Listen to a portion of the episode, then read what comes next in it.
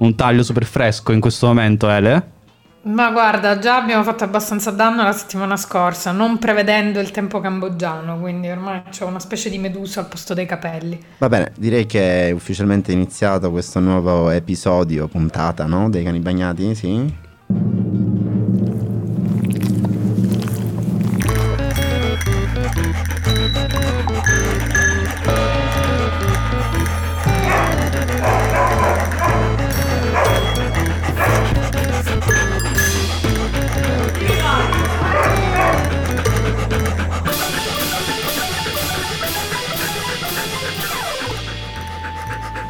Ed eccolo qui, io devo per forza aumentare il volume sull'ansimare di Pablito. Benvenute e benvenuti a questo ennesimo episodio dei cani bagnati. In realtà solo il probabilmente non lo diremo eh, perché ci siamo già fregati con questo trucco. È la nuova eh, versione dei cani bagnati, come vi abbiamo già annunciato precedente, nella precedente puntata. Possiamo dire il titolo. Possiamo dire il titolo, di il titolo, Roberto Raneri con me in studio dagli studi Atcano Brussels di Radio NFO. Il titolo è Codice Rosso. Ah, Codice Rosso. Adesso capiremo meglio perché. Con noi connessi agli studi At Genoa di Cano uh, di, di, di, di, scusatemi, di Radio NFO, non di Cano Brussels, ma dagli studi a Genoa abbiamo una Elena Place. Bonsoir Elena. Ciao a tutte e a tutti, è un piacere essere tornati dietro i microfoni, mi mancavate un sacco. E questa voce mancava un sacco ai nostri ascoltatori e alle nostre ascoltatrici. Sì, eh, decisamente, anche perché poi, vabbè, mh, mm, un giorno sveleremo il backstage di questa nuova stagione S04 dei Cani Bagnati, ma poi siamo molto contenti di essere Beh. di nuovo con Elena sì, e di sì, avere sì. Elena al nostro fianco perché diciamo che le puntate patriarcali mm, hanno dei problemi ogni tanto. Evidentemente, come per definizione hanno dei problemi, sicuramente. Quindi, quindi, quindi... E di problemi parliamo anche oggi esatto, in realtà, esatto. che appunto codice rosso è nient'altro che una coalizione di cittadine e cittadine, organizzazioni e organizzazioni, gruppi di azione locale ti sei preparato questa sì, cosa? Sì, mi sono preparato. Cioè, studiato per questa puntata, sì, sta sì. facendo proprio quella che dobbiamo fare. Esatto, bravo. cioè è incredibile, ci deve essere Giordana, scusate che appunto eh, organizzano e partecipano a manifestazioni eh, eh, con cui rivendicano appunto dei cambiamenti, delle azioni radicali eh, per contrastare il eh, riscaldamento globale e il cambiamento climatico. E abbiamo qui in studio Rosa, benvenuta. Buonasera. Ciao Rosa, cara. Come stai? Ti trovi a tuo agio negli studi canosi di Bruxelles di Radio NFO? Benissimo. Noi siamo cani bagnati perché appunto non vogliamo tra le varie cose usare nessun tipo di energia per asciugarci il pelo, sarebbe troppo complicato. Ci piacerebbe avere del buon mi sole. Faccio, mi faccio il tasto verde no, ma... solo. Ah, no, okay. Procedi, procedi, te lo sei meritato tutto, sì, guarda, sì. cominciamo proprio... Mi faccio il tasto verde da solo. Va bene, prima che appunto Elena ci faccia anche una, una, un, un po' una una spiegazione di quanto sta succedendo a Genova, eh, facciamo un po' entrare l'ospite nel caldo dell'azione. Che cos'è Code Rouge? Eh, e cosa fa Rosa in Code Rouge? Allora, come dicevi, Code Rouge è una coalizione ehm, ed è una coalizione che è volta all'azione, nel senso che, come ti dicevo prima, Uh, esistono già altre coalizioni, per esempio la Coalition Climat, che ha organizzato la Marche Climat ieri, che è andata benissimo con 30.000 persone a Bruxelles quindi siamo molto contenti. Ci sono già altre coalizioni che fanno questo lavoro più politico di plaidoyer. Um... Che significa plaidoyer? Ah, scusate, effettivamente, di lobbying, di uh, discussione a livello politico uh-huh. uh, e quindi non aveva senso farne un'altra visto che queste fanno già benissimo il loro lavoro. Tenere alto il livello della discussione e tensione, possiamo dire così? Beh, noi lo facciamo ma con l'azione, quindi da un altro punto di vista. Uh, quindi appunto sono anni uh, che i cittadini e le cittadine scendono in piazza per chiedere um, un cambiamento a livello climatico ma anche sociale uh, e questo cambiamento um, sì, avviene piano piano appunto, piano piano. Quindi secondo noi è arrivato il momento di passare a livello superiore e ovviamente continuare le manifestazioni, le petizioni, mm-hmm, le discussioni mm-hmm. politiche, eccetera, eccetera, mm-hmm. però volevamo dare un, una spinta un po' più forte per dire che non possiamo più aspettare. Eh, sì, appunto, ieri c'è stato um, qui a Bruxelles questa, questa marcia ma ci sono state già delle azioni precedentemente a inizio mese, se non sbaglio, giusto? Uh, sì, sì, ogni anno prima della March Climat, quindi della manifestazione per il clima, ci sono altre mm, manifestazioni, altre azioni, per esempio uh, un paio di settimane fa in tutte le scuole del paese c'era la possibilità di organizzare delle delle iniziative con gli studenti e poi eh, diffonderle sui social network. Quindi sì, eh, diciamo che il mese di ottobre, Caldo. appunto dopo l'estate, è il periodo in cui appunto si ricomincia un po'. Sì, sì, ma anche ti ricordi, compare, anche quando eravamo a scuola, in realtà il periodo caldo delle manifestazioni era appunto il rientro fine ottobre. Sì, sì, poi dipende da, da, dalle varie stagioni, dai vari governi, ma comunque... Sì. Poi c'era sempre il tema del riscaldamento in classe anche. O, o del non riscaldamento o in classe. non riscaldamento in classe. O del fatto che le nostre classi fossero negli scantinati ma questa è un'altra puntata. Sì, esatto, però che già aveva temi futuri, ma non lo sapevamo, però vabbè. Sì, esatto. Che poi forse in realtà il preside voleva risparmiare ma certo, ma energia, ma anche... Cioè, Salve eh. ad Alfonso Sciacca, se ci sta ascoltando, buonasera professore. Esatto. Eh, Senti, ma ne, nel concreto, Ella appunto. sta morendo nel frattempo. Elena nel frattempo, sì, sta morendo. Noi non possiamo assaporare le sue variazioni Appunto, Guarda, di... meno male che non vedete la mia faccia. Esatto, ma... bravo, l'hai detto bene. Eh, ma Elena, invece, cosa sta succedendo a Genova, giusto per intervallare questa discussione? No, no, di preciso non è il problema, non è solo Genova, ma diciamo che tutta l'Italia è caratterizzata da un'ottombrata che ormai diventerà una novembrata, per cui ci sono temperature assolutamente molto più calde del, della media stagionale eh, oggi a Genova c'erano 26-27 gradi, c'è un tasso di umidità del 99%, cioè una... Eh, da venerdì a oggi per quanto mi riguarda la città è diventata invivibile. Io quando mi sono trasferita a Genova avevo mm, rimembrato, sai, quello che si studia in geografia e quindi per me il clima era temperato. Questo temperato di clima io non l'ho visto mai. Eh, però parlando con gente decisamente più anziana di me mi diceva che effettivamente negli ultimi dieci anni ha notato proprio un cambio del, del clima e probabilmente in tanti dicono che una città come Genova è un po' un laboratorio del cambiamento climatico proprio per la sua geolocalizzazione così particolare, schiacciata fra mari e monti e quindi ri- risente tantissimo. Eh, ci sono tanti eh, studiosi che per l'appunto stanno prendendo la Liguria in generale come terra di studio perché qui si sviluppano tutta una serie di cose che non si sviluppavano 10-15 anni fa. È il, la gioia del meteorologo la, la Liguria per quello che ne ho potuto scoprire. Magari potreste fare, Rosa, all'occorrenza dei workshop spediti in Liguria per fare apprezzare appunto alcuni aspetti pratici del motivo per cui in ultimo, quello, quello, è il macro motivo finale per cui ehm, rivendichiamo un cambiamento nell'approccio alla gestione del, dell'ecologia e dei temi connessi, no? Beh, però sicuramente sì, volentieri io un giretto a Genova me lo faccio, quindi insomma colgo l'invito al volo. Però al di là di Genova penso che anche qui in Belgio o anche in Italia ce ne stiamo accorgendo. In Belgio dieci anni fa, 15 anni fa, d'inverno era freddo, ma freddo freddo. Adesso tutto sommato si sopravvive o non so, la siccità di quest'estate in Italia, le inondazioni qui in Belgio due estati fa. Insomma, sono cose che non succedevano quando eravamo piccoli, iniziano a succedere adesso. Quindi... No, sotto gli occhi di tutti.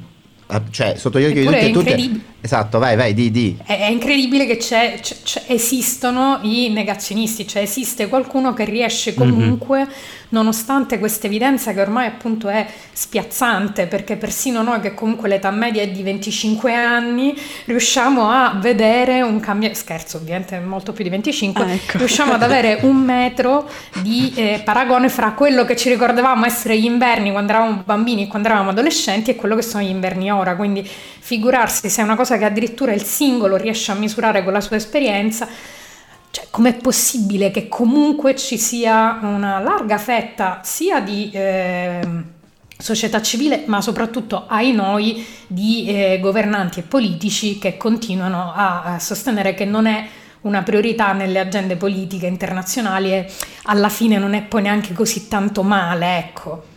Ma guarda, se, se posso aggiungere qualcosa, eh, io direi che la cosa mm, forse più grave, non lo so, uh, è sicuramente quello che dici tu, ma adesso stanno un po' cambiando strategia, no? anche le, le, varie imprese, no? prendi Total, parliamo di Total, ma parliamo di Exxon, parliamo di Eni, possiamo parlare di un sacco di queste imprese nei decenni hanno sempre cercato di negare il cambiamento climatico, adesso però anche per loro diventa difficile farlo e quindi la strategia che adottano per adattarsi e per continuare certo. a fare quelle schifezze che, che fanno da decenni non è più per forza negare, ma magari fare quello che si chiama greenwashing, quindi certo. mettere dei bei cartellini pubblicitari con quattro paleoliche qui, quattro paleoliche là e magari un arcobaleno di sfondo e dire stiamo diventando green. Mentre invece se, per esempio Total, se vediamo i dati, il 75% dei loro investimenti sono ancora sui combustibili fossili mentre investono, adesso non mi ricordo, ma il 60-70% della loro pubblicità per quello che è green, quindi certo. chiaramente è sproporzionata la, la questione. Se, senti, ma eh, tu esattamente per Code cosa fai di concreto? Allora, dicevo, Code è una mm, piattaforma soprattutto di azione e, e, quindi io mi trovo proprio nella parte operativa, quindi nella parte di mobilitazione delle persone e delle organizzazioni, quindi diciamo contatto diretto con gli attivisti che vogliono poi partecipare e con organizzazioni che vogliono diventare membri della coalizione o sostenerci e, e quindi è un lavoro molto interessante perché Uh, per esempio gli Molti attivisti... lavori diversi in realtà. sì. non mi annoio. No, non ti annoi per nulla, temo. E, ehm, ed è molto interessante perché, per esempio, uh, parlando di attivisti, ce ne sono alcuni che ovviamente sono attivi da molto tempo, hanno già fatto azioni, manifestazioni, ma ce ne sono tantissimi per cui è la prima volta mm-hmm. e veramente dicono basta, dobbiamo fare qualcosa. E senti, ma infatti c'è una c'è una, un, ci sono diverse, immagino, generazioni che si, che si uniscono in questa lotta oppure c'è una preponderanza dei più giovani? No, no, per esempio fanno parte della coalizione eh, Grand Parent pour le Climat e, e l'equivalente fiammingo che non so pronunciare, Grand che sarebbero nonni. i nonni per il clima. Esatto uh, lato francofono e lato fiammingo e, e, sono incredibili, senza di loro l'azione non sarebbe stata possibile. Uh, alcuni hanno partecipato all'azione proprio dormendo fuori come gli altri, alcuni no, però hanno, cucina- hanno, cucinato, sono stati al campo, hanno guidato, hanno fatto di tutto, quindi è stato veramente bellissimo.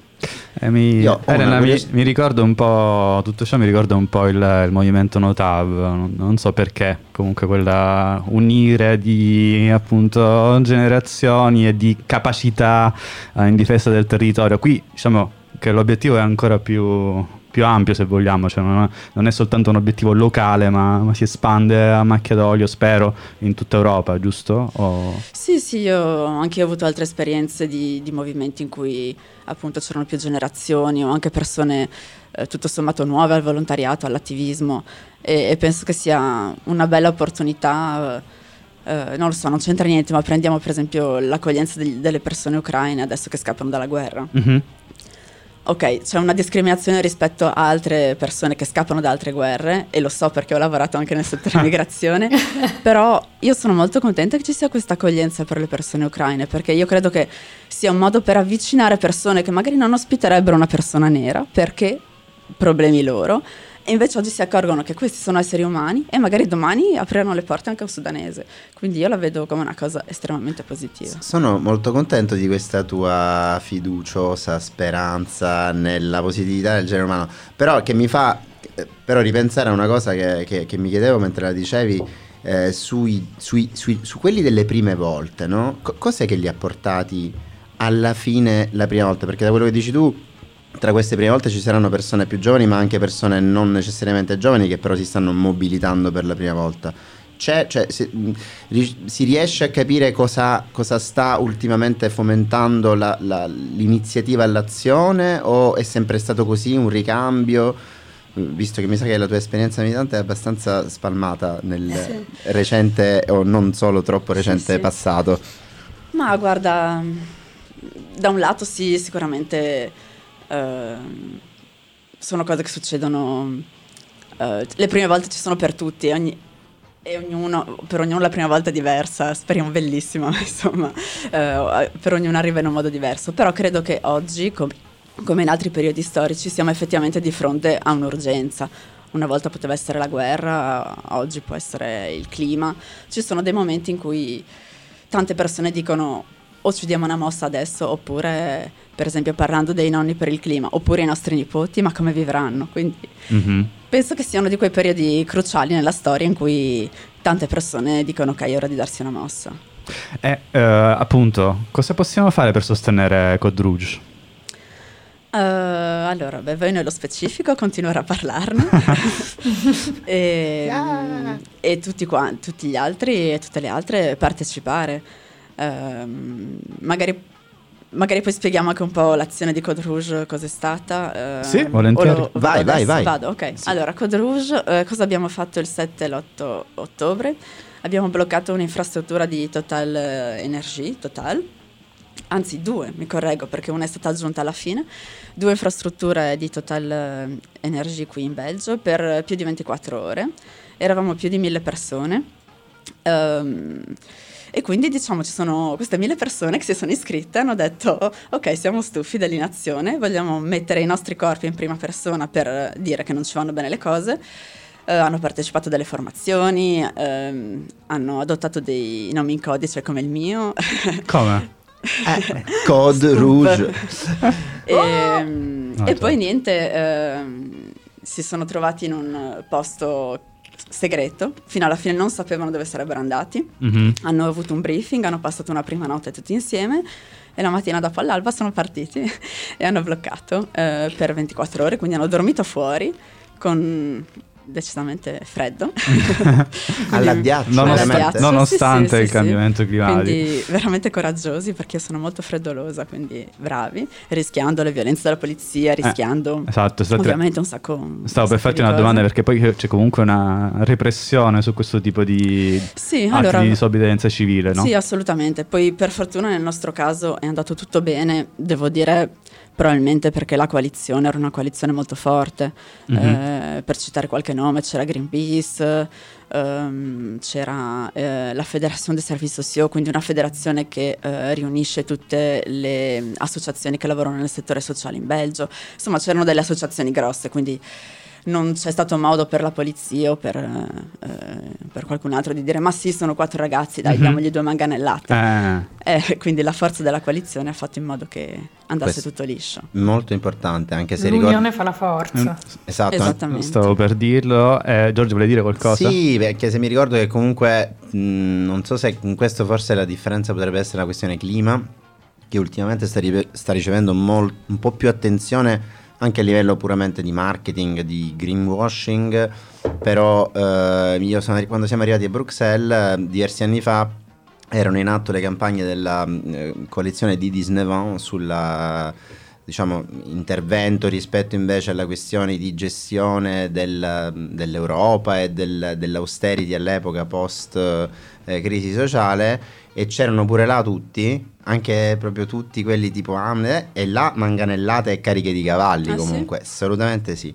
Assolutamente sì. Non posso mai dimenticare questo coro pacifico di fronte a Burs sgomberato dalla polizia perché cantava ah, sì. Sì, per esempio. Vabbè, ci fu anche un arresto eclatante del, l'arresto del, del presidente della Ligue des Droits de l'Homme ah. per esempio. Esatto. ma quelli erano i tempi di Van der Smissen a Bruxelles eh, notorio. stiamo, stiamo, entrando veramente nella politica brussellese, brussellese interna ma invece per uscire dalla politica brussellese Avevo una domanda, eh, Code Rouge è attiva appunto solo a Bruxelles in Belgio e soprattutto ci sono esperienze simili a questo tipo di coalizione anche in Italia che ti va di segnalarci? Allora, eh, comincio dalla fine. Eh, in Italia non credo, eh, però mi piacerebbe molto vedere della disobbedienza civile di massa in Italia. Mm. Uh, noi ci ispiriamo a Ende Gelande, uh, che è una, un'azione che um, si ripete da una decina d'anni, credo, in Germania, che è anche abbastanza famosa, ci sono anche dei documentari online e in pratica loro hanno cominciato ehm, bloccando una delle più grandi mine, eh, miniere di carbone del mondo, o perlomeno europea, che è una miniera molto famosa, è enorme, proprio si vede anche da Google Maps e questa miniera avanza a cielo aperto e inghiotte un villaggio dopo l'altro, quindi c'è anche una resistenza di... di una rete di villaggi, quindi ogni anno loro appunto andavano lì e occupavano la miniera e ci sono delle fotografie bellissime, andate a vederle su internet. Da un paio d'anni hanno cambiato, non sono più in, eh, in questa miniera qua, ma sono in varie città. Per esempio sono stata questo agosto eh, a Hamburgo e abbiamo bloccato il porto di Hamburgo E lì la polizia si è scatenata eh, con manganellate. Eh vabbè, il porto gli avete bloccato. Sì, sì. Eh, Un ragazzo che Tir. è partito con noi è tornato col braccio rotto, quindi... non è simpatico. presenti, no. Meglio Ah. tornare con due braccia. Esatto. Senti- bene. Senti Rosa, ma eh, mh, come fanno eh, i nostri ascoltatori e le nostre ascoltatrici eh, a Bruxelles a eh, contattare Code Rouge, eh, insomma, a entrare in contatto con Code Rouge? Eh, beh, è semplice, basta andare sul sito, quindi www.code-rouge.be e c'è una pagina che si chiama partecipare e potete lasciare i vostri contatti, nel senso che siamo un po' in fase di riorganizzazione dopo la prima azione, ma se lasciate il vostro contatto non vediamo l'ora di A contattarvi. poco a poco le Eh. mail verranno eh, sbro- sb- sbolognate dai nostri cari codisti. E noi- Questa è la fase in cui io intervengo a gamba tesa mentre Roberto dice cerca di mm, fare la stessa cosa per dire che stiamo per salutare la nostra No, la stiamo proprio salutando. Rosa e dopo che eh, potrete ascoltare il nostro come dire selezione ato pezzo da eh, lo sto facendo apposta, non sono pazzo né ho un problema di dislessia. Volevo provare questa cosa di scomporre Eh, artisticamente. Certo, di scomporre in maniera così casuale e randomica le sillabe. Sul fatto bene? che non sei pazzo, pazzo ne possiamo discutere comunque ampiamente. La nostra selezione di musica a buon mercato ci offre eh, sempre delle fantastiche opportunità. Rosa, è stato molto bello averti, averti con noi, grazie per aver, ehm, come dire, spiegato bene anche come fare a fare cosa, molto praticamente, molto concretamente, perché noi ne sentiamo parlare sempre, come dire, in astratto di questa cosa. Chiaramente noi siamo stati oggi un po' brussellesi, ma sono sicuro che tramite anche questo tipo di informazione chiunque in tutto il mondo si possa, eh, come dire, avvicinare. Yes. Ciao. grazie mille, a presto. E adesso noi ci puppiamo invece appunto i Glitter Gutter Conditional.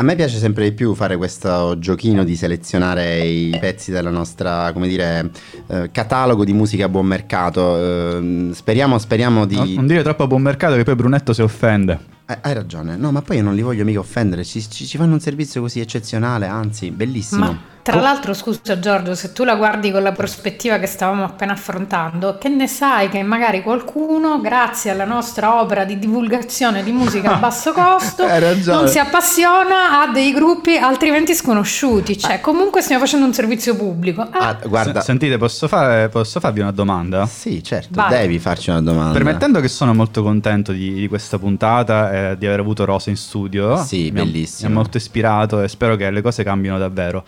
Ma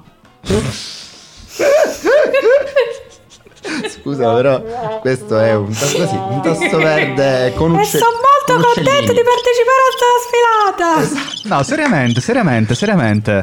Cioè, se tra eh, 40 anni, 50 anni, non so, eh, effettivamente ci trovassimo in una situazione in cui dobbiamo scegliere tra vivere nella terra, sulla terra, ma con risorse energetiche e alimentari assolutamente eh, ridotte all'osso, oppure essere esploratori su Marte. No, ma tu mi fai sta- tu stai ponendo questa domanda adesso in puntata dei cani bagnati Vabbè, a io- gamba tesa così. Però ci, ci sta, ci sta. Ma Ci tengo a ricordarvi che i cani bagnati hanno un nuovo formato e anche una nuova durata, quindi pensa bene prima di rispondere. sì, esatto, perché in teoria ci restano tra i 5 Allora- e i 7 minuti. Allora, prima, prima risponde Elena, così Giorgio ha meno Esatto. tempo a disposizione, deve essere più breve. Eh, oh, per, eh, puoi essere intelligente, vedi? Eh, eh, ok, Elena, quindi tu cosa faresti?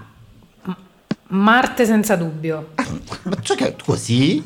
Cioè tu sei allora, Sì, che cazzo no, ne ma tu fotte? non stai No, tu non stai pensando Non state pensando Allora, io ci ho passato tanto tempo a pensare a questa cosa. Voi sareste disposti Perché non è detto Non è che parti tu e tutti i tuoi amici E tutte le persone che ami. Ah, così è facile. Non è che possiamo partire Sì, tutti. vabbè, ma se... No, no, no, ma meglio andare verso l'ignoto che vivere in un... Cioè, in una realtà che tu Wa- sai che è la versione depotenziata e rovinata di quello che tu conoscevi. Waterworld, cioè ne ho visti troppi, ne ho letti troppi di film in cui vivevano di merda pur di rimanere sulla terra. No, io voto per quelli che si mettono sulla cazzo di navicella e vanno verso l'ignoto. Piuttosto esplode la navicella e non ci pensiamo più, E capito? Eh, va bene, allora ok, che sia un atto di forza, che cosa vi devo dire? Va bene, andiamo su Marte, io però avrò paura, io sono uno di quelli che è su queste cose armiamoci e partite, bella fantascienza, ma io sulla navicella che lascia l'atmosfera mi cago addosso, sicuro. An- Poi, anche Ma poi io mi cago addosso pure sull'aereo ormai, quindi figurati, Appunto! però meglio, Appunto, appunto. Vabbè, ma meglio quello di cagare qua senza carta igienica e senza acqua, come Comunque, dirlo? la cosa, la cosa solita poi è Roberto pone le domande, ma lui non è che ci ha detto cosa farebbe lui in realtà. Vabbè, se tu me lo domandi io ti rispondo.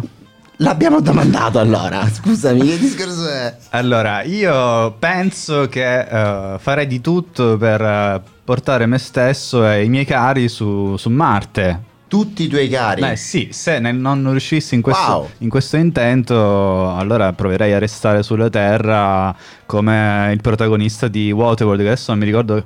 Kevin Costner. Kevin Costner. Kevin Costner. Eh. Io lo vedo periodicamente Waterworld, Sì, lo sì. confesso. Anche Mi- io, Giorgio, anche Ah, io. non solo solo, questi sono i nostri Cioè, comunque il mare mi piace, diciamo così. E non so se su Marte c'è il mare, non penso. Allora, la- se possiamo entrare nel tecnico, ma credo che non vorrete. No, la no, questione però è proprio questa. Avete, è la questione. Una questione filosofica. Non saprei, sicuramente però c'è stato un grande mare su Marte e la cosa che noi stiamo facendo in questo momento è cercare se forse è nascosto sottoterra.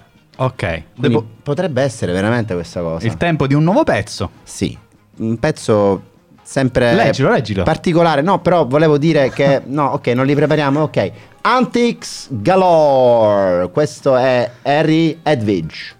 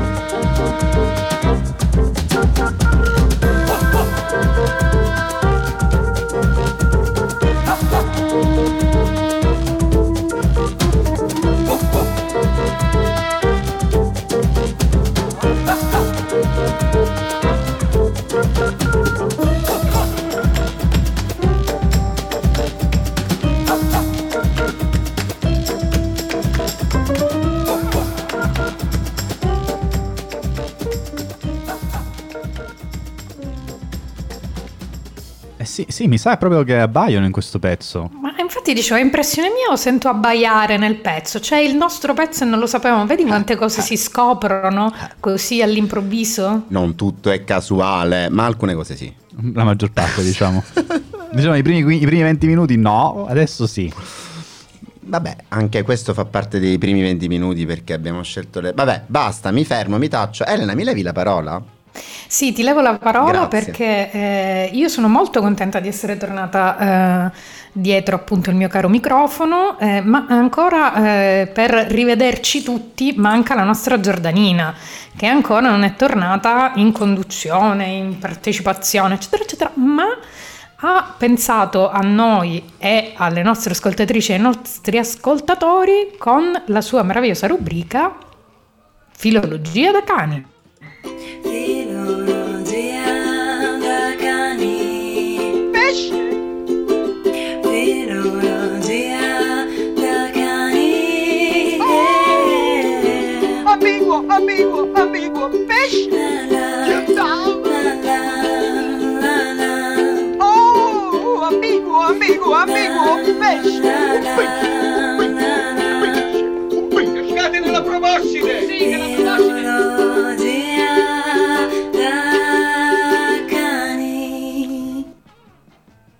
Ben trovate e ben trovati a questa prima rubrica della quarta stagione dedicata a filologia da cani.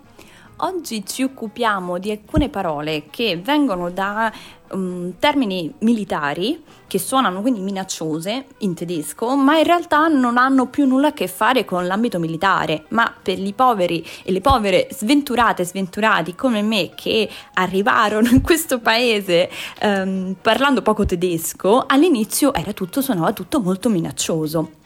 Perché oggi voglio parlare del termine Kameraden. Se lo dovessimo tradurre dal suono in italiano, noi penseremmo subito a tradurlo camerati. E non, non approfondiamo il termine in italiano da dove viene. Quindi io quando mi ritrovavo in giro con amici, con conoscenti, la gente mi parlava di questi Schulkameraden. Ah, ora ci incontriamo con un mio Schulkameraden. Schul, te- che viene appunto dal termine Schule, scuola, vuol dire, tradotto proprio letteralmente, il camerata della scuola. Quindi ora voi capirete che io, ah, ah, il mio primo pensiero era, ma questi in sono andati a scuola? Eh. E invece ho scoperto che questo termine che suona minaccioso e bellico, quindi Schulkameraden, non è altro che il compagnuccio di scuola. Quindi si intende tutti i compagnucci e le compagnucce che avevamo alle elementari, alle medie, quelli erano i nostri Schulkameraden. Quindi questo è proprio un false friend che ci fa pensare ai camerati, all'ambito militare, pensare che questi abbiano fatto le scuole non so in che caserma e invece mi parlavano semplicemente dei loro piccoli compagnucci di scuola. Io avrei avuto. Altro termine di derivazione militare che non ha più a che fare comunque nel linguaggio quotidiano con i militari è il termine. Commilitonen, Commilitone. quindi traduciamo in italiano il commilitone, ma in realtà il commilitonen oggi in tedesco non è altro che un compagno di università. Ah, Quindi c'è questa distinzione, come noi collega. magari facciamo eh, la distinzione tra scolari e studenti, qui c'è la distinzione tra Schulkameraden, che sono i compagni di scuola, e i compagni universitari sono i commilitonen. Quindi anche qui immaginatevi io che arrivo all'università nuova e in Germania da pochi mesi e tutti mi fanno "Ah, ma in commilitonen". E io dicevo "Ma che cacchio sono sti commilitoni? Ma pure questi, ma, ma dove sono andati a scuola? Ma, ma che problema hanno? Quindi si parlava dei commilitoni tedeschi, ma in realtà si parlava dei compagni di università. Quindi colgo l'occasione per salutare anch'io qua i miei eh, commilitonen dell'università, che magari qualcuno che parla italiano ci ascolta. E con E questo vi saluto per questa prima rubrica della quarta Vabbè. stagione di Filologia da, Da cani. cani. A presto! Ma che bello, era Giordana che fa la rubrica così Sì, bellissima. La cosa che mi, che mi piace di più è quando lei parla con se stessa in romano. Sì, sì, sì, sì, Cioè- per, per smentire le cose che starebbe dicendo al pubblico, ma poi non dice appunto. Sì, sì, no, tipo me la immagino mentre nel processo proprio. Però comunque, tornando alla cosa di cui, stiamo, cioè, di cui ha- ci ha scelto di parlare, io comunque ho fatto una riflessione perché... Aia. Eh sì, perché noi per dire per gli universitari usiamo il termine collega, che sì, in realtà deriviamo dal lavoro, quindi sostanzialmente noi associamo all'università, comunque all'istruzione, questa dimensione del dovere lavorativo, loro questa cosa della gerarchia militare. È interessante, Ma- è una questione di, come dire, Sarebbe, no? sarebbe interessante, sarebbe interessante sapere in latino effettivamente come si Eh, dice. Se, no, guarda, io una volta l'avrei saputo, ora Sì, no, tu- 17 anni dopo non ti saprei dire. Anche Giorgio è dei limiti. Allora Elena, cosa vuoi dirci prima che ci salutiamo? Ciao! Madonna mia, Madonna mia, dai, dai. C'ha, c'ha fame. No, voglio fare male a Giorgio dicendogli che eh, siamo noi terroni che chiamiamo i compagni di università colleghi. Oh no, mi hai appena fatto malissimo, mio Dio. Ma in, mo- in moltissimi contesti della mia vita mi sono vista roteare gli occhi davanti quando dicevo Eh, i miei, miei colleghi all'università. Colleghi? Università? Compagni di università. Addirittura. E mi è stato detto che è una cosa molto borbonica che abbiamo noi delle università del sud, però m- io penso che pen- ero convinta che fosse addirittura solo dell'Ateneo Palermitano, quindi No, no, no. il fatto che anche tu... Però io su eh, Borbonico mi offendo, ok? Su Borbonico io mi offendo. No, eh sì, cioè... Il caffè Borbone è un ottimo caffè. No, Roberto, no, no, così no, basta, basta. Ok, Era chiudiamo sta- la puntata. era Ora hai capito perché avevo detto ciao, cioè Sì, lo vedevo che era ragione, stanco il ragazzo, ragione, cioè, avete ragione, io ok. guardavo nei suoi occhi, dicevo è stanco, ora comincia con la puntata parallela, Esatto. con le pubblicità, E comu- cioè chiudiamola lì, e invece comunque no, abbiamo fallito. Parlare. Hai ragione, hai ragione Elena, basta, half word o anche mezza parola e tempo di ululati, e uno, e due, e tre. Au.